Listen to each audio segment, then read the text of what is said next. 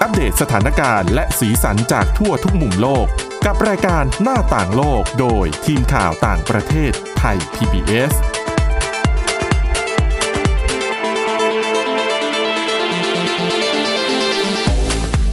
สวัสดีค่ะ คุณผู้ฟังคะต้อนรับเข้าสู่รายการหน้าต่างโลกค่ะ ก็วันนี้พบกับคุณวินิษฐาจิตกรีและดิฉันสวรักษ์จากวิวัฒนาคุณค่ะ ค่ะสวัสดีค่ะ ค่ะ วันนี้นะคะก็ประเด็นหลักๆ ที่จะนำมาเสนอนะคะ ก็จะมาเล่าให้ฟังถึงเรื่องของหลักการบับเบิลนะคะเออหรือแปลว่าไงดี เป็นลูกโป่งหรือลูกบอลดีกว่าง่าย ๆนะคะ มันเป็นเอ่อหลักการที่นิวซีแลนด์และออสเตรเลียตอนนี้เขานำมาใช้แล้วนะคะ เป้าหมายเพื่อฟื้นฟูการท่องเที่ยว เออมันจะเป็นคล้ายๆกับการใช้มาตรการเว้นระยะห่างไปด้วย แต่ก็สามารถให้คนเนี่ยมาอยู่รวมกันได้มากขึ้นนะคะก็เดี๋ยวจะอธิบายให้ฟังเพราะเขาบอกว่านี่น่าจะเป็นทางออกในยามที่เออเรายังไม่มีวัคซีนหรือว่ายารักษาโควิด ค่ะ -19 แต่ว่าจะทำยังไงที่จะให้เอ่อเศรษฐกิจโดยเฉพาะการท่องเที่ยวเนี่ยมันฟื้นกลับมาได้นะคะ แล้วก็จะมีเรื่องของสุขอนามัยนะคะว่า หลังจากที่เราล้างมือเสร็จแล้วเนี่ย การใช้กระดาษเช็ดมือให้แห้ง ค่ะ ดีกว่าการใช้เครื่องเป่าลมร้อน อืม นะคะ แต่ว่าอันแรกค่ะ เราไปดูข้อมูลนะคะจากมหาวิทยาลัยฮาร์วาร์ดก่อนนะคะ เขามีการประเมินว่าในช่วงที่เรายังไม่มียา ไม่มีวัคซีนสำหรับป้องกันโควิด -19 วิธีการที่ดีที่สุดที่พิสูจน์แล้วว่าช่วยควบคุมการระบาดได้คือการเว้นระยะห่างทางสังคมนะคะ ซึ่งทางมหาวิทยาลัยฮาร์วาร์ดเนี่ยเอ่อเขาก็วิเคราะห์แล้วนะคะว่า มนุษย์เนี่ยอาจจะต้องใช้วิธีการนี้ยาวไปจนถึงปี 65 อืม หรืออีก 2 ปีนับจากนี้ โอ้ก็นานอยู่นะ นะคะ โดยเขาเนี่ยใช้วิธีการศึกษาตั้งเป็นกลุ่มตัวอย่างขึ้นมานะคะในคอมพิวเตอร์ แล้วก็เอ่อเรียกว่าจำลองลักษณะการระบาดของโควิด -19 ค่ะ นะคะ แล้วก็เชื้ออื่นๆในอนาในในอดีตที่ผ่านมาด้วยนะคะอย่างเช่นไข้หวัดใหญ่อะไรอย่างเงี้ย รวมถึงโรคที่มันเกิดขึ้นตามฤดูกาลเขาบอกว่า social distancing เนี่ยเป็นวิธีที่ได้ผลจริง ๆ นะคะ แล้วก็ตอนเนี้ยคือหลายประเทศก็ยังไม่มีการสร้างภูมิคุ้มกันแบบกลุ่ม ค่ะ ที่มากเพียงพอนะคะ ดังนั้นถ้าจะให้ปลอดภัยเนี่ย อยากจะให้ใช้มาตรการเว้นระยะห่างทางสังคมไปยาวๆเลยนะคะ จนถึงปี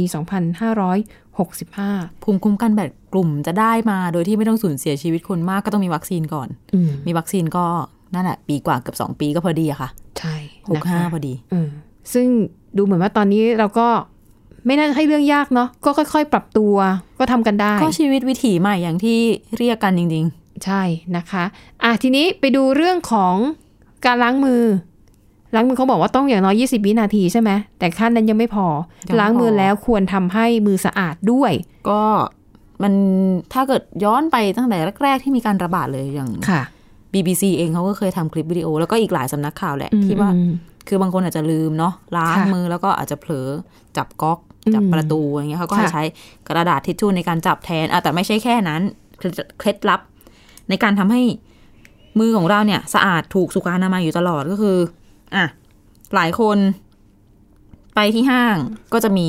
กระดาษทิชชู่แบบหนาๆหน่อยสำหรับเช็ดมือโดยเฉพาะ ค่ะ หรือบางที่ที่มีนโยบายรักโลกก่อนหน้านี้ อืม อาจจะสังเกตเห็นจะเป็นเครื่องที่มันเป็น เครื่อง ผ้าขนหนู อ๋ออ่า ที่ดึงดึงออก ค่ะ มา แต่ว่ามันก็จะหมุนอยู่ในเครื่องนั้น อืม แล้วก็อีกตัวเลือกหนึ่งที่เราจะเจอกันก็คือ เครื่องเป่าลมร้อน ค่ะ ที่ทำให้มือเราแห้ง อืม แต่ว่าวิธีไหนจะช่วยให้เรากำจัดเชื้อโรคได้อย่างดีที่สุด ค่ะ มีงานวิจัยที่ทำโดยมหาวิทยาลัยลีดส์ในสหราชอาณาจักร บอกว่าที่ดีที่สุดนะคะ ค่ะ อการใช้ทิชชู่ เช็ดมือให้แห้ง อืม แล้วก็ทิ้งให้เป็นที่เป็นทางด้วยนะ ค่ จะได้ไม่ปอจะได้ไม่ทำให้โรคแพร่กระจาย แล้วทำแบบเนี้ยช่วยกำจัดไวรัส แล้วก็จุลชีพต่าง ค่ะ ๆ ที่หลงเหลืออยู่หลังจากการล้างมือ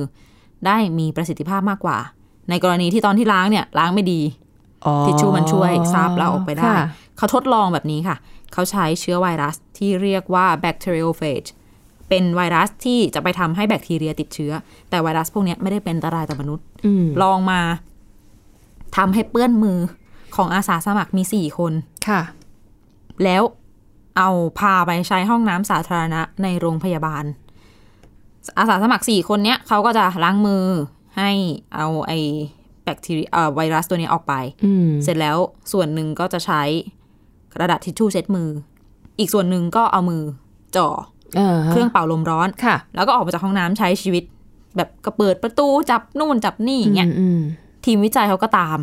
ตามร่องรอยการแพร่กระจายเชื้อไวรัส จากมือของอาสาสมัครแต่ละคนก็ดูที่ลูกบิดประตูด้วย ราวบันไดโทรศัพท์มือถือแล้วก็หูฟังของแพทย์ อืม ปรากฏว่า ทั้งวิธีที่ใช้กระดาษเช็ดมือ แล้วก็ใช้เครื่องเป่าลมร้อนเนี่ย ถ้ามาตรวจที่มืออะจะเห็นว่าลดการปนเปื้อนบนมือ ได้เยอะแล้วก็ลดการแพร่กระจายเชื้อสู่สิ่งแวดล้อมได้ แต่ว่าจากพื้นผิวที่เขาตรวจดูอะสิบจากสิบเอ็ดจุด พบว่าอาสาสมัครกลุ่มที่ใช้เครื่องเป่าลมร้อนอะ ทิ้งร่องรอยการปนเปื้อนของเชื้อเอาไว้มากกว่า อืม คิดเป็นค่าเฉลี่ยเทียบกับคนที่ใช้กระดาษเช็ดมือเนี่ยสูงกว่าถึงสิบเท่า ค่ะ อืม ซึ่งมันก็ไปสอดคล้องกับผลวิจัยของที่มหาวิทยาลัยคอนเนคทิคัตในสหรัฐอเมริกาก่อนหน้านี้ ย้อนไปตั้งแต่ปี 2561 แล้วนะคะ ค่ะ บอกว่าเครื่องเป่าลมร้อนเนี่ยไม่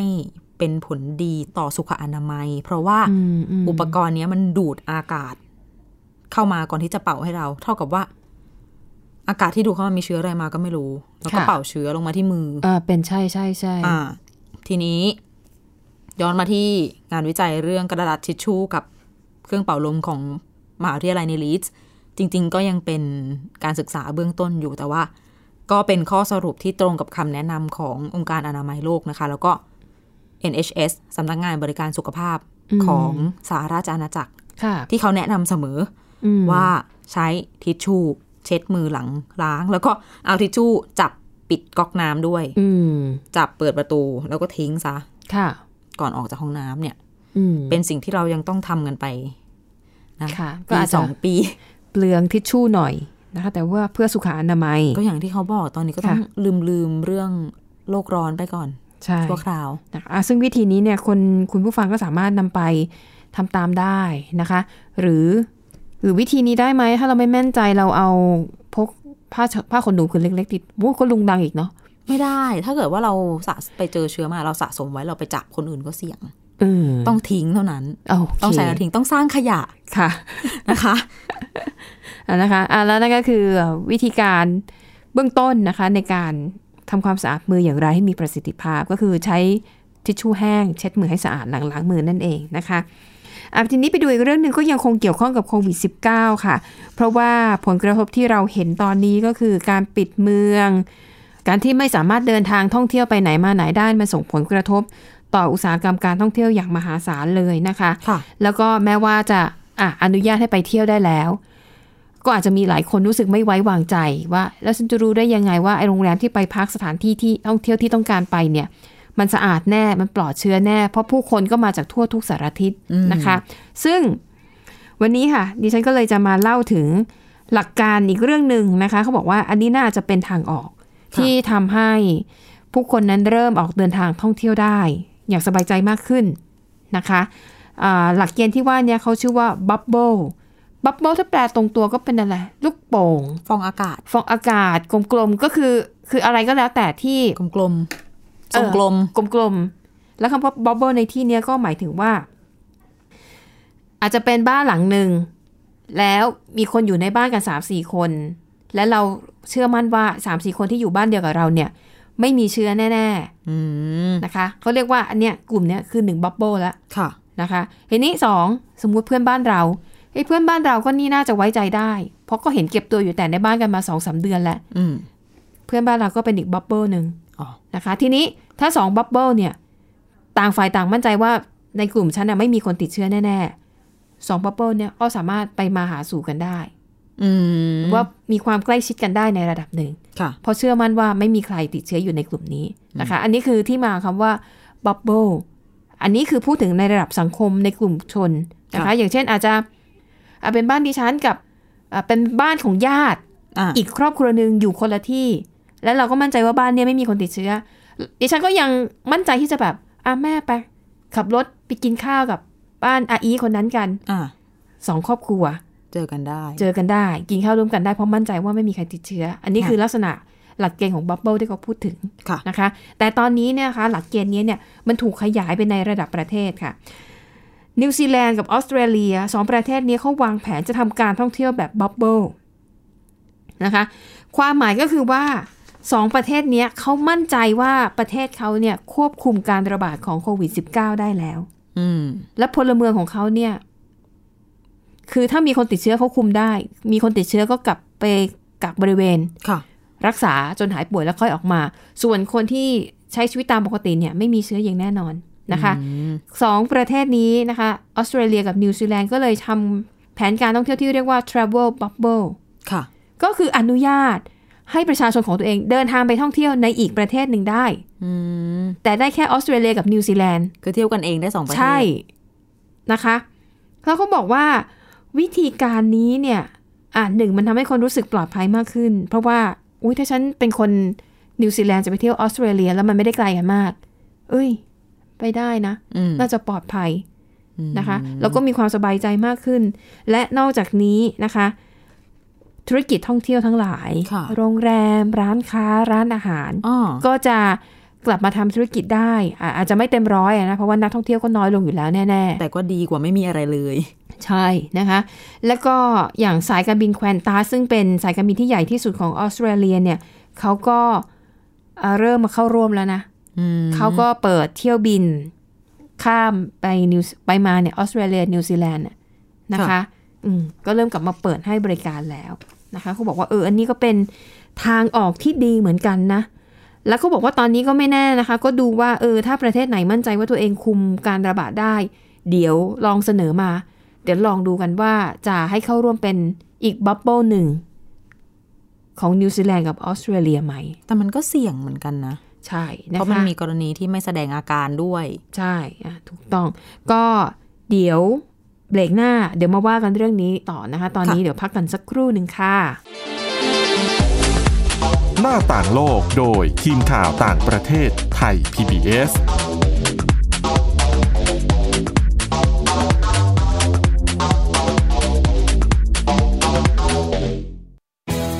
ไทย PBS ดิจิทัล Radio Infotainment for All สถานีวิทยุดิจิทัลจากไทย PBS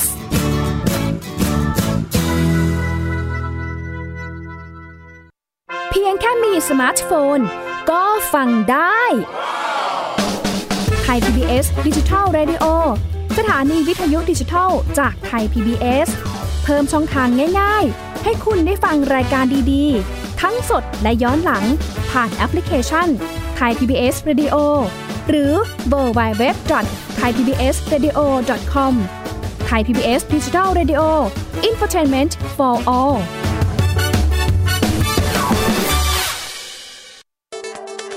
อัปเดตสถานการณ์รอบโลก ประเทศจีนนี่เราทราบกันดีนะคะว่าเป็นประเทศที่จะมีปัญหาเรื่องความสมดุลของประชากร คนที่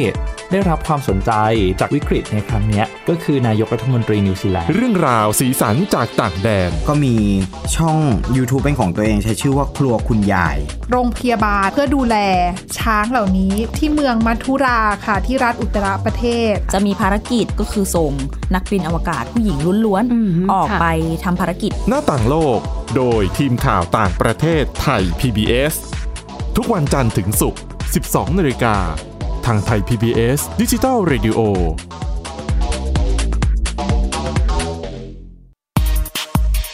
เพราะวิทยาศาสตร์อยู่รอบตัวเรา มีเรื่องราวให้ค้นหาอีกมากมาย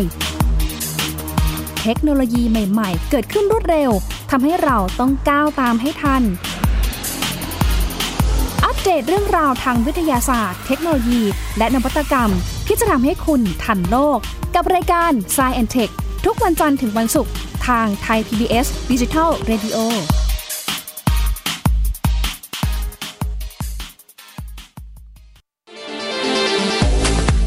หน้าต่างโลกโดยทีมข่าวต่างประเทศไทย PBS ค่ะคุณผู้ฟังกลับมาต่อกันในช่วงที่ 2 นะคะ ที่เราพูดกันถึงเรื่องของ travel bubble นะคะ ก็คือการท่องเที่ยวเฉพาะ ประเทศที่มีความไว้วางใจซึ่งกันและกันว่าปลอดจากเชื้อโควิด ค่ะ -19 ซึ่งในกรณีของออสเตรเลียและนิวซีแลนด์เนี่ยน่าจะเหมาะสมเพราะว่าต่างฝ่ายต่างเป็นประเทศที่มีนักท่องเที่ยวมากที่สุด ก็คือคนที่ไปเที่ยวออสเตรเลียมากที่สุดก็คือนิวซีแลนด์ อืม คนที่ไปเที่ยวนิวซีแลนด์มากที่สุดก็คือออสเตรเลีย มีความสัมพันธ์กันเรื่องการท่องเที่ยวเป็นอย่างดี ใช่เอาเพราะว่าถ้ามันใกล้กันไงก็ ค่ะ เดินทางง่ายง่ายกว่า แล้วเขาก็น่าเที่ยวด้วยแหละ ใช่นะคะเขาก็บอกว่าเออวิธีนี้เนี่ยน่าจะได้ผลนะ เพราะเขามองว่ากว่าที่สถานการณ์โลกจะเข้าสู่ภาวะปกติ และสามารถเปิดประเทศให้แบบคนทั่วโลกเดินทางเข้ามาได้เนี่ยก็น่าจะอีกเอ่อหนึ่งเดือนถึงเอ้อไม่ใช่ขออภัย น่าจะหนึ่งปีถึงหนึ่งปีครึ่งเลย ค่ะ นะคะ แต่ถ้ารอนานขนาดนั้นก็อาจจะอดตายกันหลายค ผู้ประกอบ น การก็ล้มหายตายจาก ใช่ ไปแหละ ใช่นะคะเขาก็เลยบอกว่าเอาล่ะเดี๋ยวจะเริ่มวิธีนี้ก่อนนะคะ แต่แน่นอนนะคะ กระบวนการเข้าประเทศนั้นอาจจะต้องมีเอกสารเพิ่มเติม เช่น เอกสารที่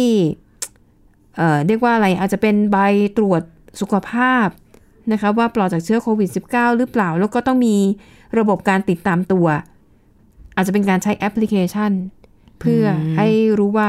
ไปตรงไหนจุดไหนอะไรยังไงบ้างอะนะคะ เพื่อควบคุมการระบาด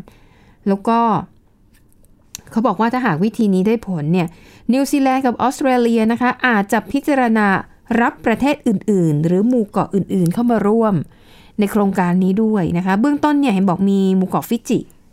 ฟิจินี่ก็อยู่ใกล้ๆกัน ค่ะ หมู่เกาะกำลังเสนอมาบอกว่าเออสนใจนะคะ แล้วก็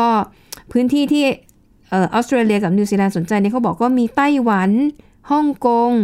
จีน แล้วก็เกาหลีใต้ เพราะเขามองว่าประเทศและดินแดนเหล่านี้เนี่ย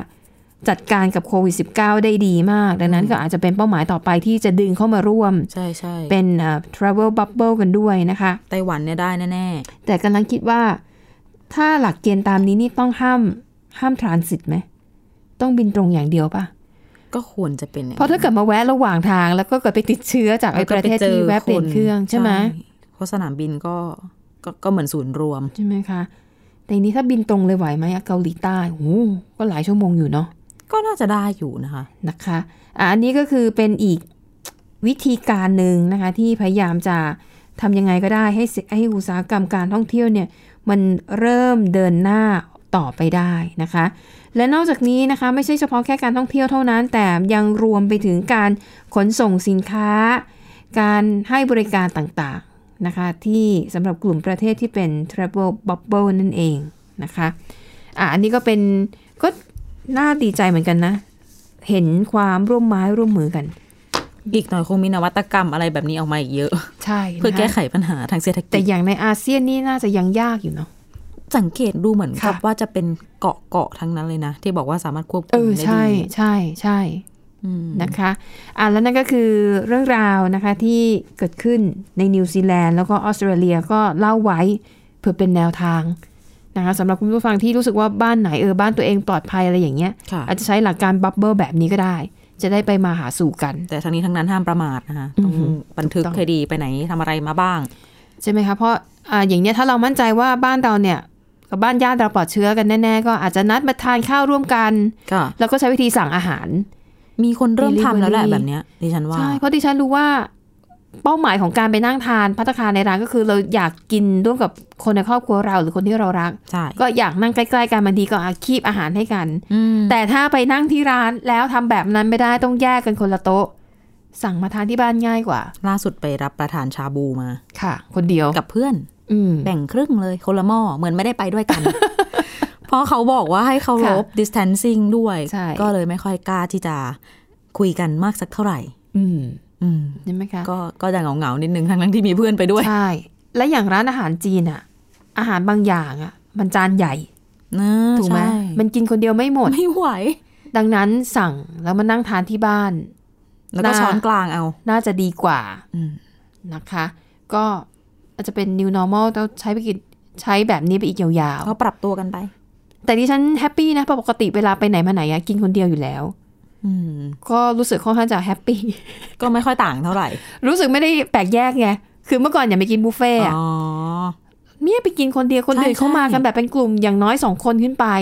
เราก็ไปกินคนเดียวเราก็ดูแบบแป เห ล งาก เหงา ๆแต่เดี๋ยวนี้ทุกที่ต้อนรับให้นั่งคนเดียวหมด ทุกคนกินคนเดียว แฮปปี้ หมดแล้ว มาก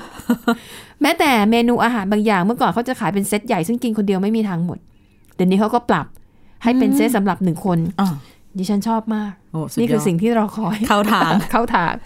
นะคะเอาไปดูอีกเรื่องราวหนึ่ง อันนี้ก็เป็นข่าวดีเหมือนกันนะเอ่อจากโควิด -19 คือญี่ปุ่นเนี่ยเป็นประเทศที่เรารู้กันดีว่ามีความเครียดสูง ค่ะ การแข่งขันสูง ความกดดันสูง จนทำให้มีคนฆ่าตัวตายเยอะมาก แต่โควิด -19 ในครั้งนี้ค่ะทำให้อัตราการฆ่าตัวตายในประเทศญี่ปุ่นต่ำที่สุดในรอบ 5 ปี เหตุผลเพราะว่าโควิด -19 เนี่ยมันเริ่มระบาดตั้งแต่ช่วงปลายเดือนธันวาคม แล้วก็ยาวมาจนถึงตอนนี้ ทีนี้ในญี่ปุ่นเนี่ยเขาบอกว่าอัตราช่วงเวลาที่จะมีการฆ่าตัวตายในญี่ปุ่นมากที่สุดเนี่ยก็คือช่วงเดือนเมษายนถึงพฤษภาคม อืมเพราะอะไรคะ เพราะว่ามันเป็นช่วงเวลาที่โรงเรียนเปิดเทอม แล้วเวลาที่บริษัทรับพนักงานใหม่เข้ามาทำงานส่วนมากเนี่ยเขาจะให้พนักงานใหม่เริ่มงานในช่วงเดือนในวันที่ 1 เมษายน อืม เหมือนกับเข้างานทำงานใหม่พร้อม ๆ กันนะนะคะ แล้วเขาบอกว่าอ่ะนักเรียนคนที่เคยถูกเพื่อนแกล้ง ค่ะ ถูกบูลลี่ในโรงเรียน เวลาปิดเทอมก็รู้สึกแฮปปี้ใช่ไหมเพราะว่าไม่ต้องเจอเพื่อน แต่พอมันถึงช่วงเปิดเทอมอะเด็กก็จะเริ่มเครียด แล้วก็กลัวว่าจะต้องกลับไปแล้วถูกเพื่อนแกล้งอีก โดนอีกแล้ว ใช่ อืม พนักงานใหม่ก็เหมือนกันอ่าเป็นบางทีเวลาเขาทำงานที่ใหม่ๆแล้วมันก็จะมีความเครียดสูง ความกดดันสูง ก็เลยทำให้ช่วงเดือนเมษายนถึงพฤษภาคม ซึ่งตรงกับฤดูใบไม้ผลิจะเป็นช่วงเวลาที่คนญี่ปุ่นฆ่าตัวตายกันมากที่สุด อืม แต่การระบาดของโควิด -19 ก็ทำให้รัฐบาลญี่ปุ่นเนี่ยประกาศภาวะฉุกเฉิน ค่ะ รณรงค์ให้ประชาชนเนี่ยเก็บตัวอยู่แต่ในบ้าน เพื่อลดปัญหาการแพร่ระบาดใช่ไหม แล้วก็หลาย ๆ บริษัทก็บอกให้พนักงานอ่ะคุณก็ work from home ไปแล้วกัน ปรากฏว่า กระทรวงสาธารณสุขของญี่ปุ่นนะคะเขาก็ประกาศตัวเลขคนฆ่าตัวตายประจำเดือนเมษายนเขาบอกว่าลดลงจากเมษายนปีที่แล้ว 20% หนึ่งในห้า ใช่ เยอะนะ นะคะเขาบอกว่านี่เป็นสถิติที่ต่ำที่สุดในรอบ 5 ปีนะคะ ก็สาเหตุก็เป็นเพราะว่าอ่ะพอเขาให้กักตัวอยู่แต่ในบ้าน การปฏิสัมพันธ์โดยตรง แต่ไม่ต้องเจอหน้ากันอ่ะไม่ว่าจะกับเพื่อนนักเรียนกับเพื่อนร่วมงาน หรือการที่อ่ะเขาใช้คำว่า power harassment ก็คืออ่ะอันนี้น่าจะหมายถึงเจ้านาย หรือคนที่มี ค่ะ อำนาจเหนือกว่าเนี่ยก็มักจะใช้อำนาจหน้าที่กดดัน จนเกิดความเครียด ทีนี้พอไม่ต้องเผชิญหน้ากันจังๆ เนี่ย ไอแรงประทะตรงนี้มันก็ลดลงนะคะ ก็เลยทำให้อัตราการฆ่าตัวตายของญี่ปุ่น ในช่วงเอาครึ่งแรกของปีแล้วกันอ่าประมาณนั้น ค่ะ ต่ำที่สุดในรอบ 5 ปี เออ นะคะอ่ะแล้วก็มีสถิติต่อท้ายให้นะคะเขาบอกว่าปี 2019 ปีที่แล้วเนี่ยจำนวนคนฆ่าตัวตายในญี่ปุ่นทั้งมีทั้งหมด 19,959 คน เทียบกับของประเทศไทยเนี่ยนะคะเอ่อมีอยู่ประมาณ 4,000 คน ครึ่งต่อครึ่ง อืม น้อยกว่าครึ่งอีก ค่ะอ่ะแต่อันนี้ก็อาจจะเทียบลำบากหน่อย เพราะว่าเรื่องของสภาพสังคม คนไทยเราอะข้อดีคือเป็นคนสบายๆ ง่าย อาจจะ โอนอ่อนผ่อนปลนได้มากกว่า ใช่ ยืด ใช่ หยุ่นมากกว่า ๆ แล้วก็สภาพความกดดันก็อาจจะได้ไม่มากเท่ากับญี่ปุ่น ค่ะ ความจริงจังในการทำงานอะไรแบบเนี้ยนะ ป คะ ระเภทแบบแข่งกันทำงานใช่ไหมคะ ไม่ยอมกลับบ้านใคร ไม่ยอมกลับ ใช่ บ้านคนแรก อืมนะคะอ่ะอันนี้ก็เป็นอีกมุมดีๆ มุมหนึ่งนะคะ ที่เกิดขึ้นจากการระบาดของอ่าโควิด -19 กลายเป็นทำให้ปัญหาการถูกบูลลี่ในที่ทำงานในที่โรงเรียนเนี่ย มันลดลงไปโดยปริยายนะคะ แต่ว่าต้นเหตุจริง ๆ มันก็ยังไม่หายไปไหนหรอก อืม มันก็แค่เป็นเพราะไม่ได้เจอกัน อืม ก็เลยไม่เกิดเหตุขึ้น ถูกปัญหามันก็ยังอยู่นะคะอ่ะแล้วทั้งหมดนี้ค่ะก็คือเรื่องราวนะคะ ที่ทีมข่าวต่างประเทศนำมาเสนอคุณผู้ฟังก็สามารถติดตามพวกเราได้นะคะ ตั้งแต่วันจันทร์ถึงวันศุกร์เลยนะคะ ก็ฟังได้หลายช่องทางนะคะ ทางพอดแคสต์ก็ได้นะคะ พิมพ์คำว่าหน้าต่างโลก หรือว่าจะติดตามผ่านทางเอ่อหน้าแฟนเพจของเรา แล้วก็จะมีการแบบสรุปประเด็นสำคัญในแต่ละตอนนะคะ จะได้ติดตามฟังกันแบบง่าย ๆ ค่ะ และสำหรับวันนี้หมดเวลาแล้วขอบคุณสำหรับการติดตามค่ะ วันนี้เราสองคนพร้อมด้วยทีมงานลาไปก่อน พบกันใหม่ตอนหน้า สวัสดีค่ะ สวัสดีค่ะ Thai PBS podcast. View the world via the voice.